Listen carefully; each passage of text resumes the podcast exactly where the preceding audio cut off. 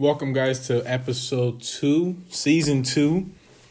Today is October 15th, Tuesday. Afternoon, late afternoon, right now. Sun's about to go down. about a couple hours. So, just wanted to talk about some stuff today. Um, I'm going to pretty much explain to you guys, give you guys my reasoning on why the Warriors won't be as good as they were in, in past years, um, but also why they won't make the playoffs this year. And um, I've been saying this to a lot of people, and they've been getting kind of pissed off, mainly the Warrior fans. Um, and it's gotten to the point where uh, I need to talk about it. Um, and uh, this is a stage that I made for myself uh, that Anchor presented me. Um, and uh, I'm gonna definitely take advantage of it by talking about my reasons. Um, so I mean, I got the stats to to to to you know prove my argument, uh, but I, I really don't want to use that at the at the first point. Uh, first off, I just want to say that the Warriors have created a dynasty over the past decade. Um, they've made it to uh, what is it, six championships in a row, I think. They won three. I'm sorry. Five championships, three and two. I don't know. It's it's it's, it's been a lot. So 2015, 2016, 2017, 2018, 2019. Uh, yeah, that's five in a row. So they went to five in a row. They went three and two. Not too bad. Uh, not well. I mean, really good. you know, I mean, whenever you go to the finals, you want to win uh, every finals, obviously, but you can't. Um, you guys know I'm a Laker fan. I say that in nearly every episode. Um, when we had our little dynasty run in the early 2000s, late 2000s, you know, I wanted to win all those championships. Unfortunately, we lost to the Pistons and we lost to the Celtics. Uh, but um, you're going to have some things that go your way most of those times. Um, and a lot of things went your way. Uh, I'm sorry, went the Warriors' way uh, going into a lot of those playoff games. Um, you know, I mean, you can pretty much call it how you want it. Uh, you could say a lot of things. Warriors should have won. Should should have won the first finals if Draymond Green didn't get hurt. I'm sorry, didn't get suspended, um, or if Harrison Barnes would have made two shots in that game. Um, as a as a Warrior fan, you can do a lot of things to protect the legacy of your uh, of your of your favorite team, and that's something that you want to do. You want to protect the legacy of your team. That's the reason why we're we're fans. You know, we want to defend our guys. We want to defend our team, our coach. You know, by any means necessary. You know, right? You know, um, and, and I'm totally for that because I'm I'm the same way with uh, the Lakers. Um, and and I'm gonna get into uh, what I'm gonna get into the LeBron James situation later on, towards the end of the podcast that I got, but um, mainly about um, the Warriors. I'll, I'll, I'll just start off with the coaching. So coaching wise, Steve Kerr, you know, he came from the Gregg Popovich. Um, you know, you could you could say that he learned some stuff from. Well, I mean, you can't say you. I mean, you you definitely could say that he learned some things from Phil Jackson.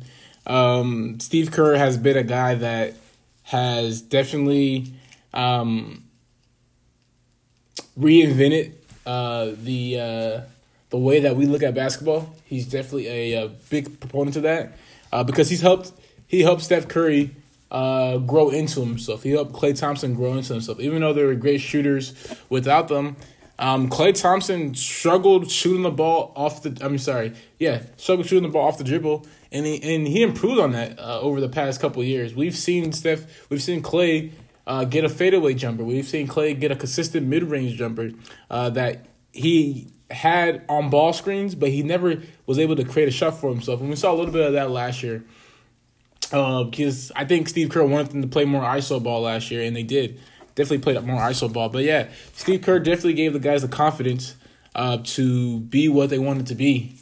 Uh, so um, you gotta you gotta first start though. I mean, I think you gotta first start um, with uh, Mark Jackson.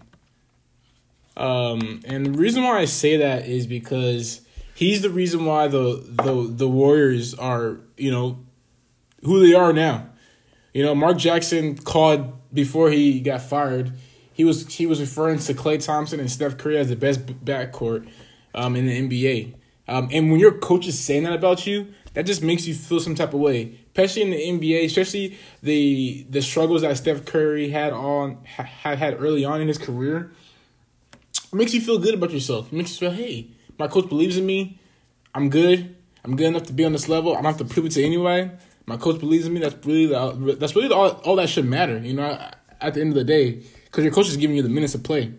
Uh, but yeah, Mark Jackson first season, uh, they I think they I think they they went bad. Yeah, yeah, yeah, they did. I'm looking at the record right now.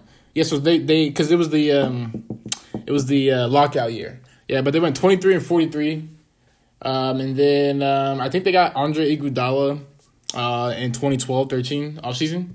Um, and then they finished second in the uh, Pacific. Uh, I think the Clippers got first. Um, and then they went back to back seasons, uh, right? And got knocked out um, in the first round uh, in that in that um, in that second stint in the playoffs with the uh, Warriors. Uh, but I, I, I bring it up to say this. I mean, Mark Jackson, he, uh, like I said, he he kind of created this um, this thing in the Bay Area for the Warriors. Uh, I guess the stage you can say he made it so that the Warriors were able to express themselves freely on the court. You know, he let their players play however they wanted to play. I remember I remember one of the games when Steph I think it was Steve Kerr's second season with the Warriors. Uh, where uh, it, was on it was on ESPN, but Steph Curry is literally dribbling through three people on the, against the Clippers. Does a step back, fades away, and hits a three. And you got Steve Kerr saying, "What are you doing? What are you doing?" on the sidelines, and then he goes up and then he makes a shot. I'm sure you guys are, you know, seeing this in your head right now as I'm describing it. But, um, yeah, I mean, I, I I'm I'm bringing this up. I'm trying to make it so what I'm gonna say in a couple minutes makes sense, uh, because Steve Kerr, you know, he was. I mean, and, and and he's admitted to this, but he was he was hand given a great team uh, with already confident uh, confidence. All he had to do was build a system, and to Steve Kerr's credit, he did build a system uh, that allowed the Warriors to, you know, create a dynasty for themselves. Um, but yeah, so I mean, the Warriors are great. I'm not saying that they aren't. They're a great team. I just don't think this year, and this is where my argument starts. I just don't think this year they have the depth um, to to to compete with the top reps. I mean, to compete with the top um, teams um, in the um, Western Conference. I mean, there are a lot of tough teams in the Western Conference right now, and if you look at it, if you look at it, I already have a. I'm pulling up my notes right now because I already have a uh, list of the um, eight teams who are going to make the playoffs.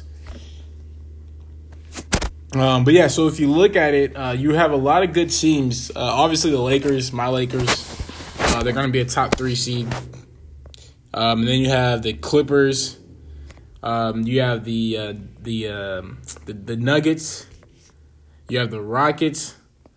Have the Jazz, the Blazers, um, the Pelicans, the Mavericks. Even I think those are teams that Kings those are teams that are definitely going to compete for that um, for that um, for that last uh, spot.